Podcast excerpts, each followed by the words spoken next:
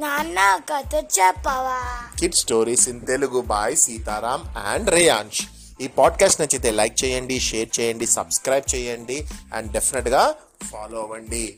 Hello పిల్లలు ఈరోజు నేను చెప్పబోయే కథ పేరేంటంటే పాపం ఈ ఏనుగు పిల్ల తప్పిపోయిందట.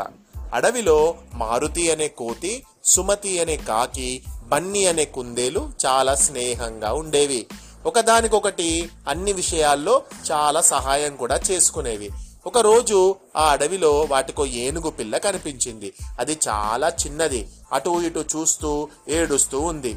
ముందుగా దాన్ని చూసిన సుమతి సుమతి అంటే ఎవరు రేయాంష్ సుమతి అనేది కాకి పేరు. వెరీ గుడ్ మారుతి అనేది కోతి పేరు. మరి సుమతి చూసిందట. చూసి మిగిలిన మిత్రులకు అయ్యయ్యో ఒక చిన్న ఏనుగు గున్న గున్న ఏనుగు పిల్ల అక్కడ నాకు అనిపించింది ఎందుకు ఏడుస్తుంది అని తన స్నేహితులకు చెప్పింది. ఆ మూడు కలిసి పరుగున ఏనుగు పిల్ల దగ్గరకు వెళ్ళాయి. నువ్వు చూస్తే చాలా చిన్నదానిలా ఉన్నావు. ఈ అడవిలో నిన్ను చూడడం ఇదే మొదలు. ఒక్కదానివే ఉన్నావు. నీతో మీ వాళ్ళెవ్వరూ లేరేంటి? అసలు నువ్వు ఎందుకు ఏడుస్తున్నావు? అని ప్రశ్నించాయా మూడు.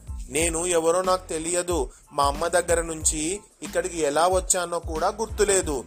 నాకు ఇక్కడ చాలా భయం వేస్తుంది. అలాగే చాలా ఆకలిగా కూడా ఉంది అంది ఆ గున్న ఏనుగు ఏడుస్తూ.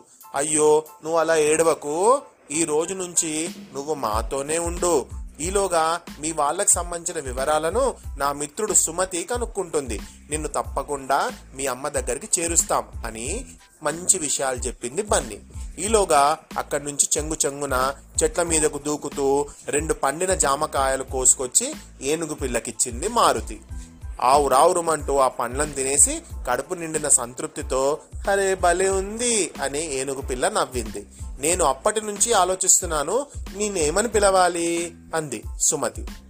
బంటి బంటి అని పిలుద్దాం అంది మారుతి. అరే ఈ పేరు బాగుంది. ఇక నుంచి మనం అందరం దీన్ని బంటి అని పిలుద్దాం.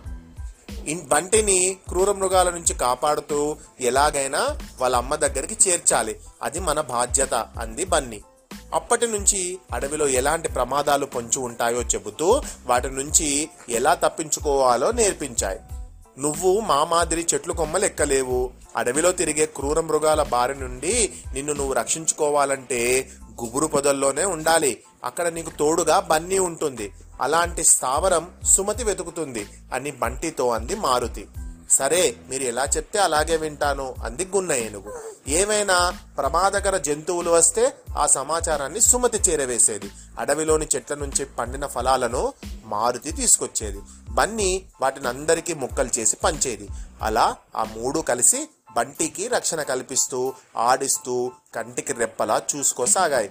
ఒకరోజు సుమతి పరిగెత్తుకుంటూ వచ్చి మిత్రులారా ఇదిగో ఈ బంటిని పోనిన పెద్ద జంతువుల గుంపు అడవి చివర ఉన్న సెలయేరు వద్ద ఉంది. అవన్నీ వాటి తొండాలతో ఒకదానిపైన మరొకటి నీళ్ళు పోసుకుంటూ సరదాగా ఆడుకుంటున్నాయి. కానీ ఒకటి మాత్రం చెట్టు కింద బాధగా కూర్చొనుంది.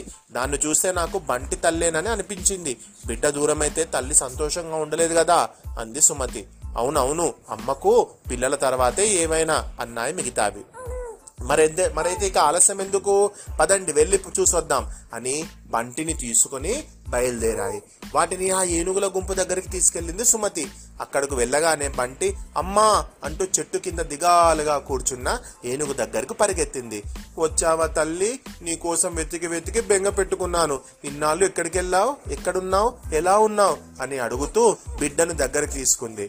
నన్ను బంటి అని పిలువమ్మా. అడవిలో తప్పిపోయిన నన్ను కాపాడింది ఇవే అంటూ బన్ని సుమతి మారుతిని చూపించింది అది నవ్- నన్ను ఇన్ని రోజులు చాలా ప్రేమగా చూసుకున్నాయి.